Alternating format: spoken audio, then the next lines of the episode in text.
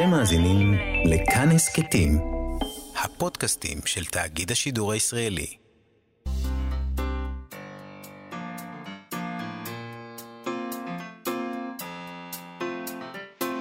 מה שכרוך עם יובל אביבי ומיה סלע.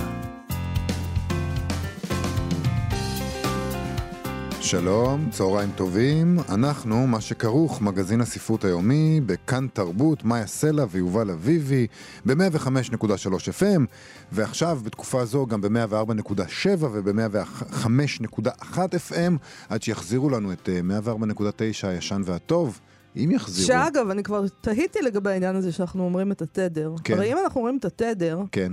אז מי ששומע את זה כבר יודע מה התדר. לא, אולי הוא באפליקציה. אוקיי. או באתר.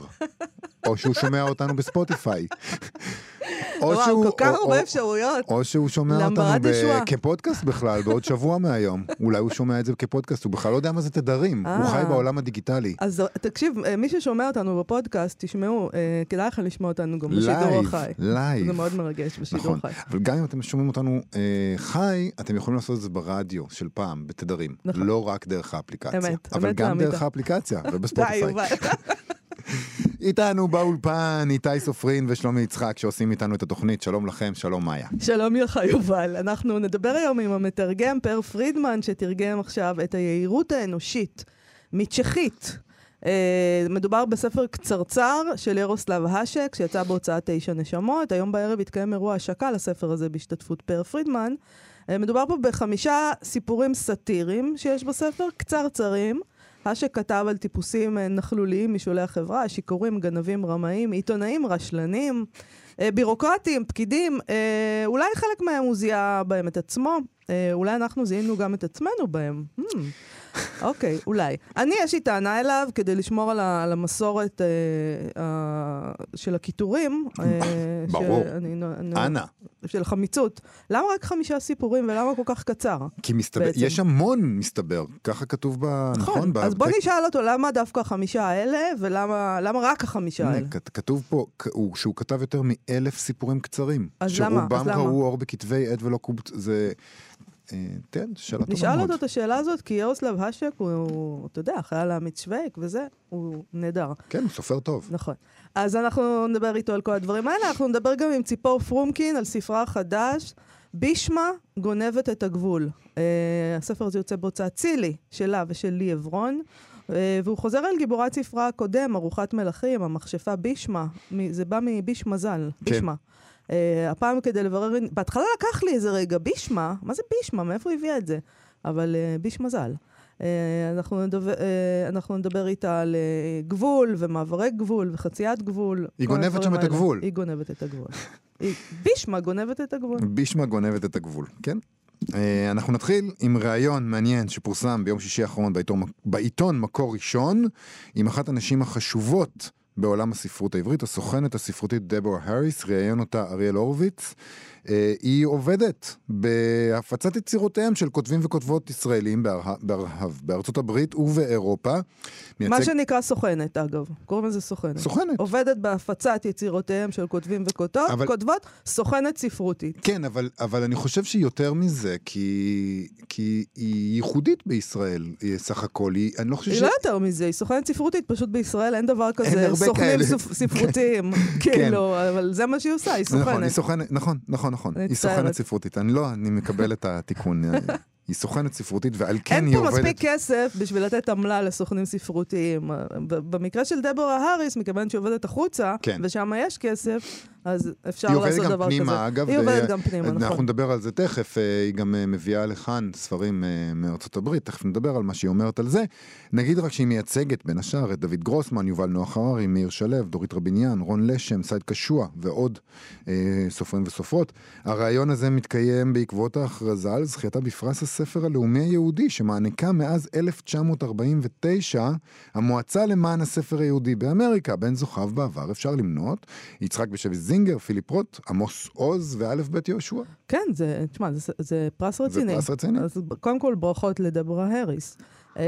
בוא נגיד ככה, הרבה מאוד סופרים היו מאוד רוצים שדבורה האריס תייצג אותם ותפיץ את הספרים שלהם בחול.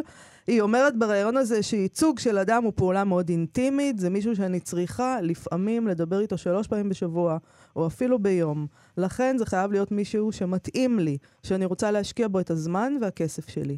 אדם שיהיה שגריר טוב בפני העולם.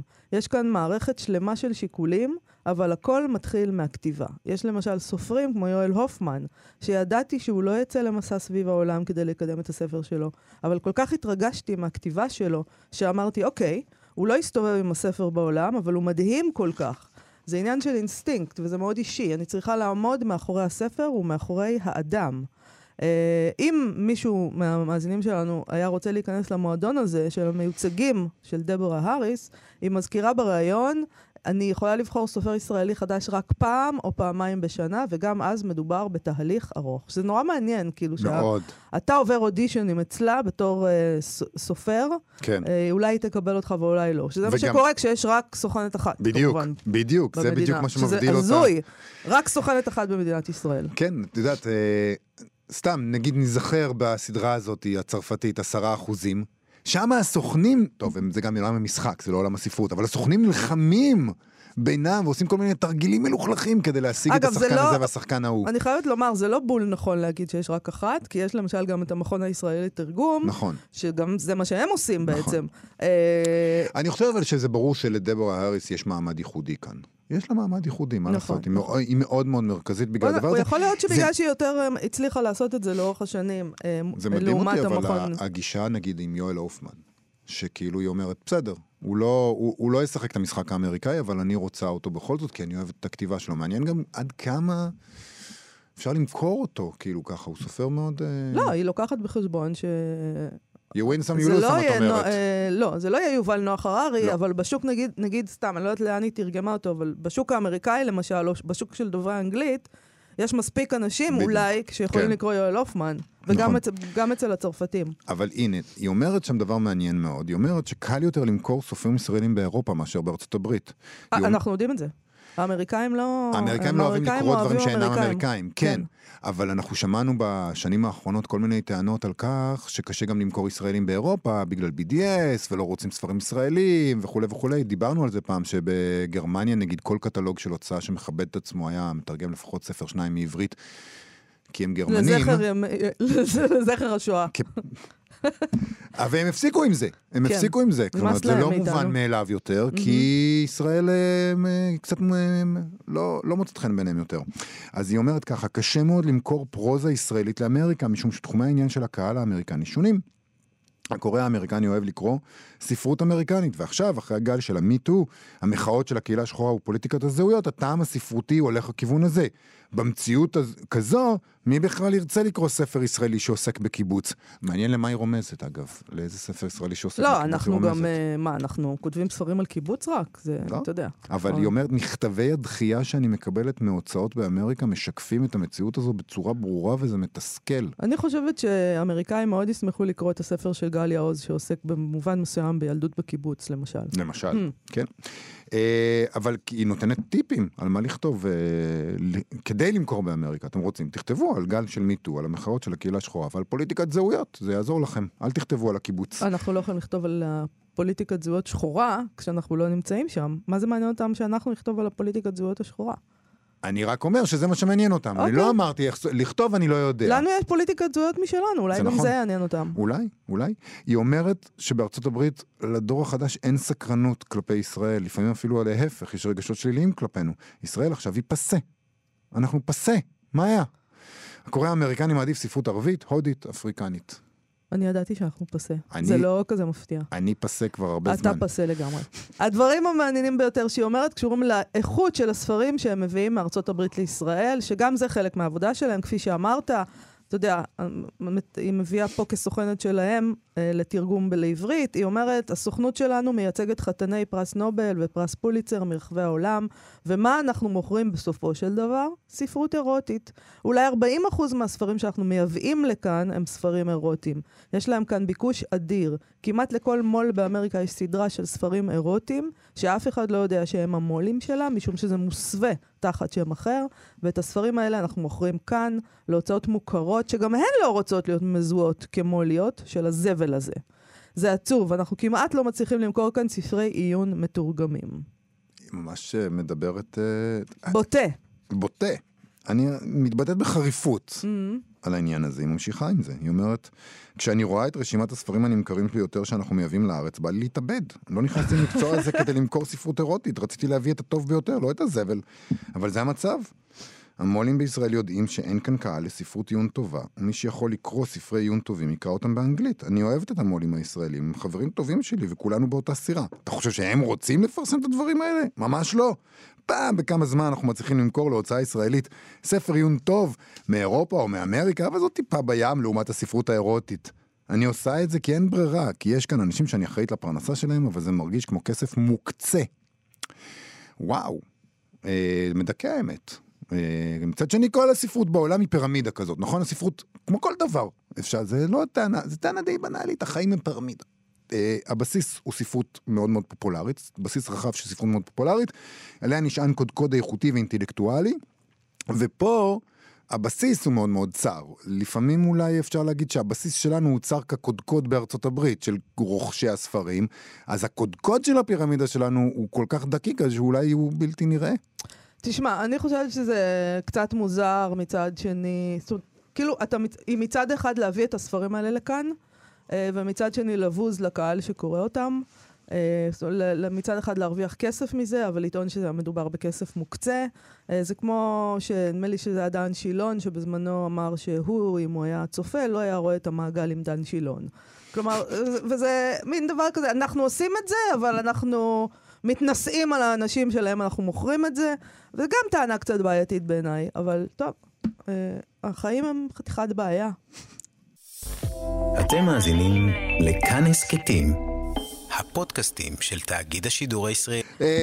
אנחנו את ירוסלב האשק מכירים בעיקר בזכות הרומן הארוך מאוד, החייל המצוויק, אבל בספר החדש, היהירות האנושית, שיוצא בהוצאת 9 נשמות בתרגומו של פאר פרידמן, מקובצים דווקא 5 סיפורים קצרצרים, ממש קצרצרים, כל הספר כולו קצרצר, נכון. שנונים מאוד וסטירים, על אנשים שחיים בשולי החברה, כל מיני רמאים, גנבים, פקידים מושחתים, עיתונאים רשלנים, נדמה מביוגרפיה קצרצרה בסוף הספרון הזה, שבסדרת אוצרות, דרך אגב, של ההוצאה, שלפחות לגבי חלק מהדמויות, אשק קיבל השראה מחייו שלו. עד שנשיג את פאר, נקרא את ההתחלה של פרשת השחיתות של פקיד העירייה המתלמד בחורה. כן. וזה נורא נחמד. פקיד העירייה המתלמד בחורה היה בחור צעיר וחסר ניסיון, שלא ידע כי ריבו סכנות עורבות לאנשים מסוגו בבניין העירייה. וכי מתלמד צריך בו לאופי קשוח כדי שלא יישבר וימצא עצמו מסובך באיזו פרשיית שחיתות, עם הממונים עליו או בלעדיהם. פקיד העירייה המתלמד בחורה לא ידע כי ההידרה של תאוות הבצע והממון עורבת שם ומאמת לבלוע את נשמותיהם הרכות של פקידי עירייה מתלמדים. כשם שבלעה כבר גם סייבות רבות של לבלרים ישישים. כל פרשיות השחיתות העירוניות הגדולות שהסעירו את דעת הקהל, ואין כוונתי כאן נכתב העת דעת הקהל של האדון העורך ששק, מתגמדות נוכח פרשייתו של הפקיד המתלמד בחורה. בחורה המושחת נודד וטועה היום בעולם, כי יהודה יש קריאות לפניו, שהרי היא השחית את דגלה הצח של עירייתנו, ושב והשליך בו בוץ ורפש, לא זו אף זו, חרבן עליו. פשוטו כמשמעו. פשוט. עכשיו פאר איתנו? שלום, היי. שלום פאר פרידמן. אנחנו שמחים שהגעת. כן, אפשר, זה בדיוק משהו השקי, מה שקרה לנו עכשיו, כן, אני שומע אתכם, אתם שומעים אותי, אבל אנחנו לא מצליחים לתקשר, נו, השק, אוקיי, אפשר לראות את זה כמו איזה טרגדיה כזאת, אבל סיפור שמח. יש סוף טוב, יש סוף טוב ומצחיק. האמת היא שאנחנו התחלנו עם טרוניה, אנחנו... יש לנו מוניטין של טרוניות, ואנחנו חמוצים. אנחנו רוצים להמשיך איתו. ואני קורא באחרית הדבר של הספר היפה הזה, שהאשק כתב יותר מ1,000 סיפורים קצרים, בחייו הקצרים, שרובם ראו אור בכתבי עת ולא קובצו בספר בימי חייו, ופה יש 5 סיפורים כאלה שעושים אמנורת טעם של עוד, למה רק 5? למה לא להוציא, נגיד, אנתולוגיה ענקית? אפילו 2 כרכים אפשר, סתם אומר. בקיצור, למה רק 5 סיפורים? אני כמובן אשמח לתרגם כמה האשק שרק צריך, אבל כמו תמיד כשמדובר בהוצאת 9 נשמות ובאוריאל קון, אז כל הזכות וכל החובה זה אוריאל. אוריאל בחר את הסיפורים, אוריאל רצה רק 5 סיפורים.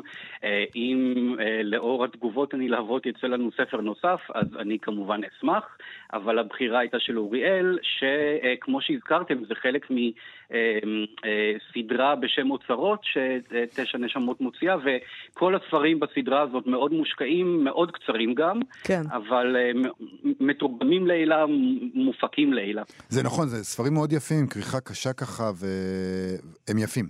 אז בואו נדבר קצת על ירוסלב האשק, תספר לנו עליו, אני לא הייתי מודעת לזה שהוא מת בגיל 39 בסך הכל, הוא הספיק הרבה, אבל הוא מת צעיר.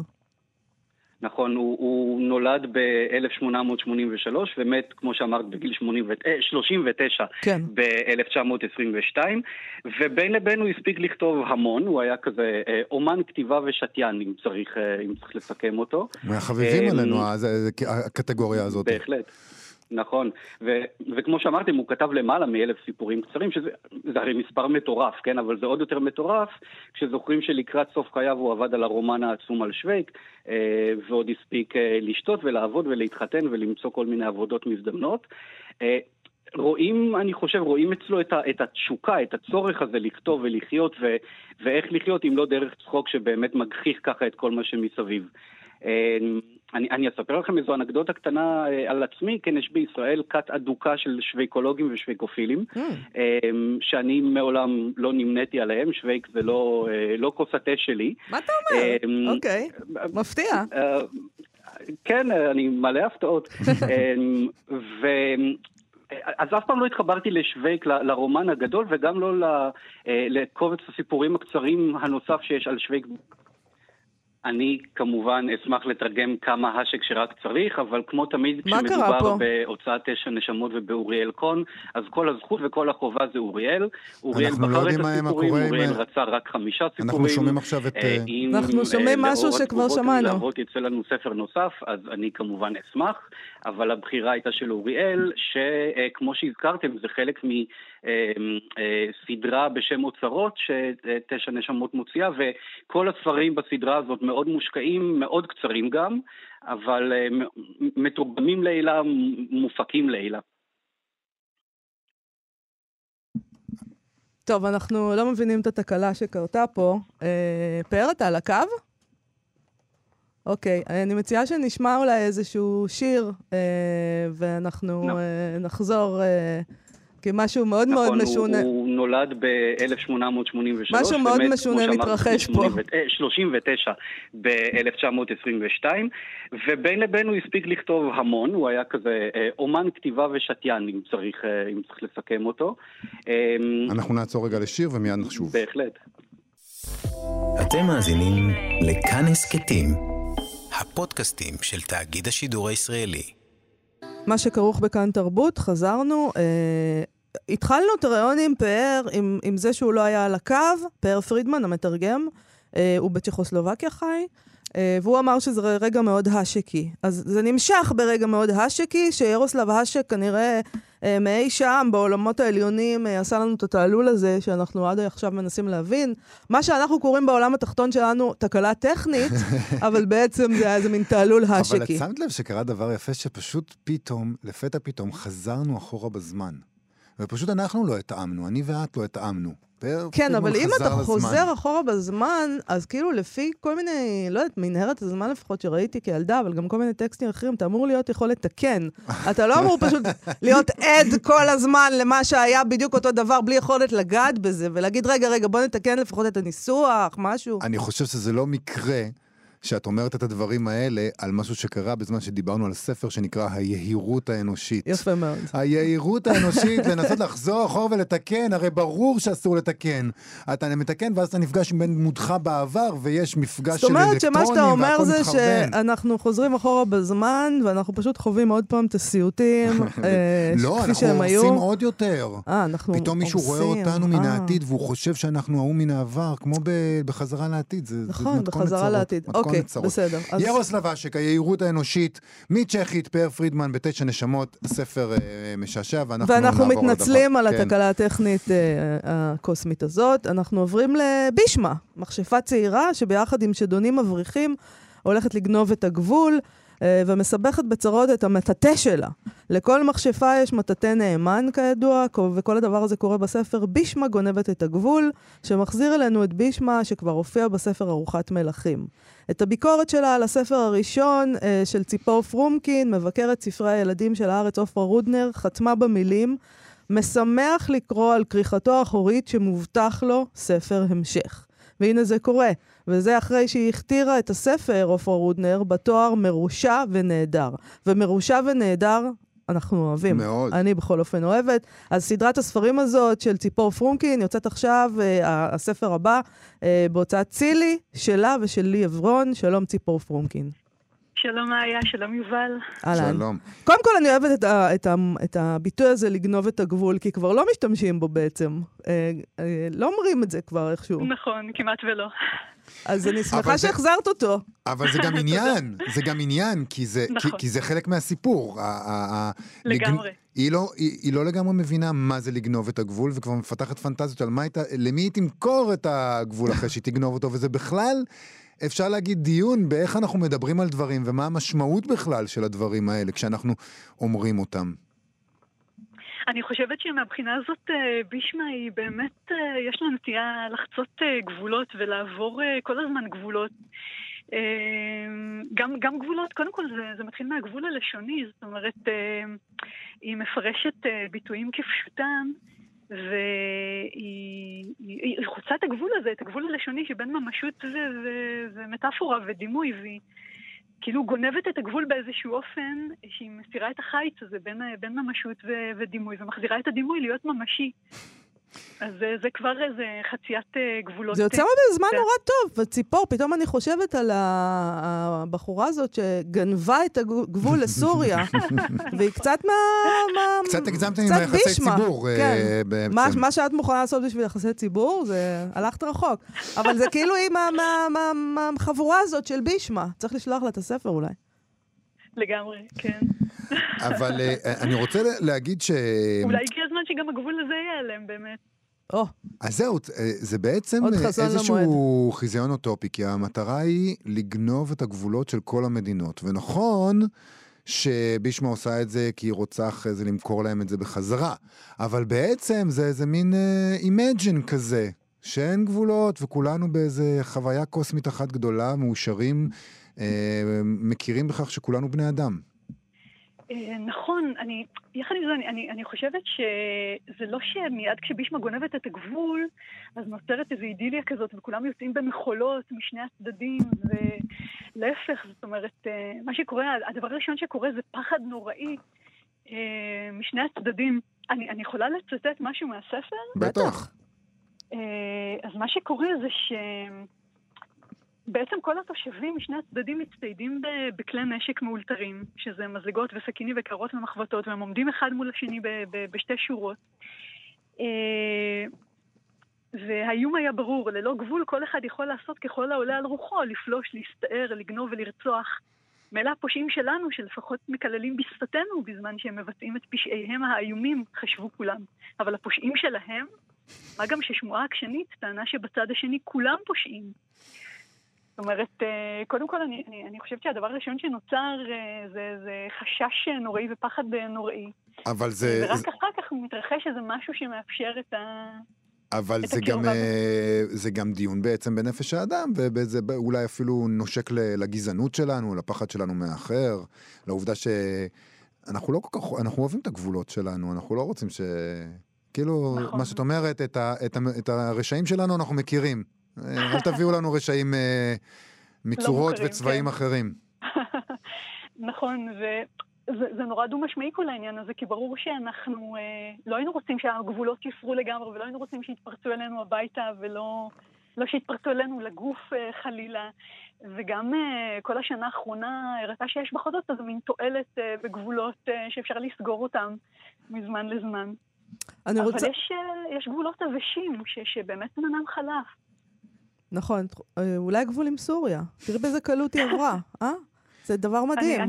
אותי זה ממש מסעיר הסיפור הזה, אנשים נורא כעסו עליו וזה, אבל אני חשבתי שזה סיפור פשוט מסעיר. אתם יודעות שכאילו הגבול זה לא דבר שנורא נורא קשה לעבור אותו, הרבה פעמים מדובר בגדר תיל שבורה ששקעה תחת השלג. לא חשבנו לנסות עד עכשיו. כן, כאילו, מה עכשיו תעבור את הגבול בחורף שם? לסוריה, כאילו. אני רוצה לדבר על האופן שבו אופרה רודנר כתבה על הספר שלך, ועל זה שהיא הכתירה אותו, את הקודם, את הספר הראשון בסדרה, היא אמרה שהוא מרושע ונהדר. וזה מעיד באיזשהו אופן על האופן שבו את מתייחסת לילדים וכותבת אליהם. את לא כותבת אליהם, את לא אכפת לך להיות מרושעת ונהדרת, שזה נהדר כמובן, אבל יכול להיות שיש הורים כמו יובל פה שיגידו, אוי, זה נורא לא חינוכי. חינוכיות היא נורא לא חינוכית בעיניי. נכון. זה לא שיש לי כוונה להיות מרושעת, אולי קצת כוונה להיות נהדרת, אני מקווה. אני חושבת שספרות היא הרבה משחק, וזה מה שיוצא לי כשאני משחקת.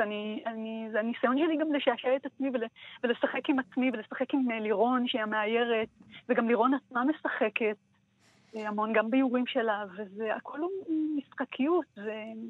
אני חושבת שיש בזה המון חופש פשוט. וגם, אגב, זה גם הדברים שאהבתי בתור ילדה. זאת אומרת, גם קראתי דברים הרבה יותר מרושעים מזה, או... נכון, פעם היו. היום פשוט העידנו יותר מתוקן. היום פשוט מטהרים הכל, אז פעם באמת קראנו ככה. נכון, אני קראתי לאחרונה את ג'ני של פול גליקוב, ויש שם דברים קשים נורא, מחרידים. ועדיין, הספר נהדר, הספר מופלא. אני רוצה לשאול, באותה ביקורת גם דובר על ערבוב הז'אנרים שאת עושה, ועל המקורות ההשראה שלך. את יכולה קצת לדבר על זה? כשאת כותבת על מכשפה כזאת, איזה מקורות השראה יש שם מאחורי הקלעים? אני חושבת שסך כל הדברים שקראתי ונתקלתי בהם וחוויתי גם, איכשהו יוצאים. אני יכולה לתת דוגמה אחת, השם של זקנת המכשפות, מחשמה, כן. הוא קשור לספר ויהי היום של ביאליק, שאני נורא אהבתי אותו בתור ילדה, וקראתי אותו המון פעמים.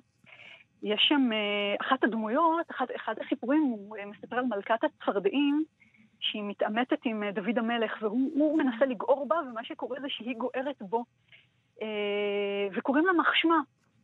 וזה סיפור שנורא הרשים אותי, כל החוצפה הזאת להתעמת עם הסמכות ועם הכוח ולהוכיח אותו, וזה נחרט לי בראש. וכשהייתי צריכה לבחור שם לזקנת המכשפות, זה פשוט צץ, הוא פשוט קפץ. ואני חושבת שזה פשוט אוסף של המון דברים שהתאספו, והם יוצאים בדרכים לפעמים לא צפויות. אני רוצה לשאול אותך לסיום, הספר הזה יוצא בהוצאה צילי, שזו הוצאה שלך ושל לי אברון. כן. ובזמנים, זאת אומרת, בוא נגיד שהייתה שנה לא קלה, ובטח להיות הוצאה קטנה כזאת ועצמאית, זה לא... ספרי לנו קצת, איך אתם הסתדרתם עם כל הדבר הזה? איך עברה עליכם השנה האחרונה? השנה האחרונה... עשינו, זאת אומרת, המשכנו לעשות את מה שאנחנו עושות. לי כותבת ומתרגמת, ואני פשוט הייתי נורא שקועה בספר הזה, בישמה גונבת את הגבול, ואנחנו משתדלות פחות לתת את הדעת על מה יקרה עם הספרים אחרי שנסיים אותם, כי התשובה עלולה להיות מדכדכת. כן.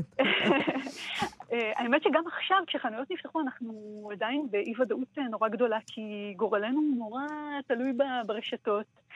והרשתות אוחזות ככה את כל השוק הספרים בידיהן, יש להן כוח נורא גדול, ואי אפשר לדעת אם יחוסו לנו וישימו, יניחו אותנו על השולחן ויצרפו אותנו למבצעים, או שיגלו אותנו למדפים בלתי נראים.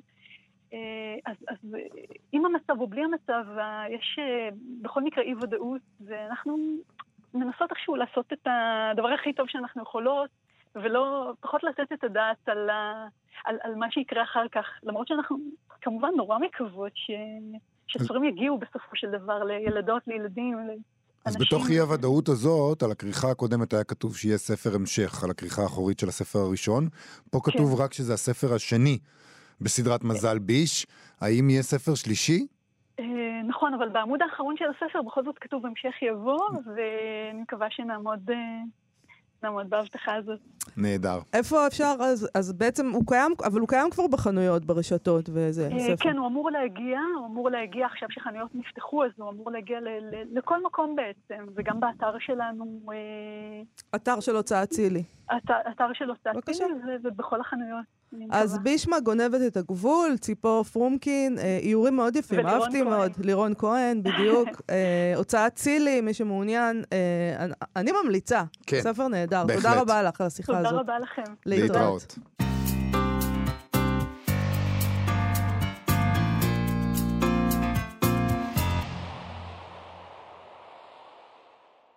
אנחנו, מה שכרוך בכאן תרבות, נשמעתי מופתע. אתה תמיד נשמע מופתע שאתה אומר את זה. אני כאן, אני יובל אביבי. מי אני ומה אני עושה במקום הזה, שמישהו יסביר לי סוף סוף. אנחנו, מה שכרוך בכאן תרבות, מיה סלע ויובל אביבי, אנחנו חוזרנו לכם, רק נגיד שהיינו אמורים להגיד את זה במהלך הרעיון עם פאר פרידמן. שלא עלה יפה. לא עלה יפה, לא מספיק יפה. הייתה לו התחלה טובה, בגלל זה שמענו אותה פעמיים. היום תהיה שיחה של אוריאל קון ושל פאר פרידמן עם רוברט מיקולס על האשק ועל הספר יהירות האנושית. זה יקרה 20:00. זה יהיה בלייב בעמודי הפייסבוק של המרכז הצ'כי בתל אביב והבית הצ'כי בירושלים. אפשר להיכנס בפייסבוק למקומות האלה או לדף של פאר פרידמן, נכון, יש שם קישור. יש שם קישור. מי שרוצה לשמוע עוד על האשק שאנחנו לא הצלחנו לדבר, מוזמן לשמוע. פאר פרידמן ידבר שם. נראה איזה תעלולים האשק יעשה להם. בדיוק. טוב, נעבור הלאה. אנחנו מציינים היום 79 שנים למותו הטרגי של סטפן צווייג, שנולד ב-1881 לפני 40 שנה. הוא התאבד ביחד עם לוטה, אשתו, בברזיל, בגיל 60, ב-22 בפברואר. אתמול. 1942. זה קרה אתמול, אנחנו מציינים את זה היום. במכתב ההתאבדות שלו הוא כתב כך: בטרם אפרוש מן החיים, מרצוני החופשי ובצלילות הדעת, אני מרגיש צורך למלא חובה אחרונה. להודות מקרב לב לארץ הנפלאה הזאת, ברזיל, שהעניקה לי ולעבודתי אכסניה טובה כל כך. בכל יום למדתי לאהוב יותר ארץ זו.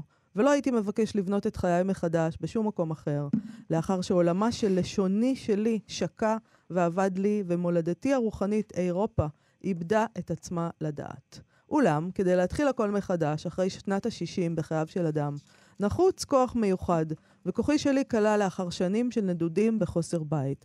לכן מעדיף אני לסיים את חיי בזמן הנכון ובקומה זקופה, כאדם שעבודה רוחנית הייתה תמיד שמחתו הזכה ביותר, והחירות האישית המעולה שבנכסים על פני האדמה הזאת. אני מברך את כל ידידיי, ולוואי שיזכו הם לראות את עלות השחר אחרי הלילה הארוך. אני, שחסר סבלנות אינני ביותר, מקדים ללכת לפניהם. סטפן צווייג, פטרופוליס, 22/2/1942, ואני חייבת להגיד שכל פעם שאני קראתי כבר הרבה פעמים את המכתב הזה, כל פעם מחדש עולה באותו דחף. להגיד לו, רגע, אבל שנייה, אבל תחכה 3 שנים. אתה בברזיל. 3 שנים זה הרבה זמן. אבל אתה בברזיל, וזה יעבור, ואתה תוכל לחזור לאירופה אהובתך, היא לא תהיה אותו דבר. רגע, מה אתה מתאבד? שנייה. באמת, וזה... האמת היא שזה עובדה נורא, זה נכון.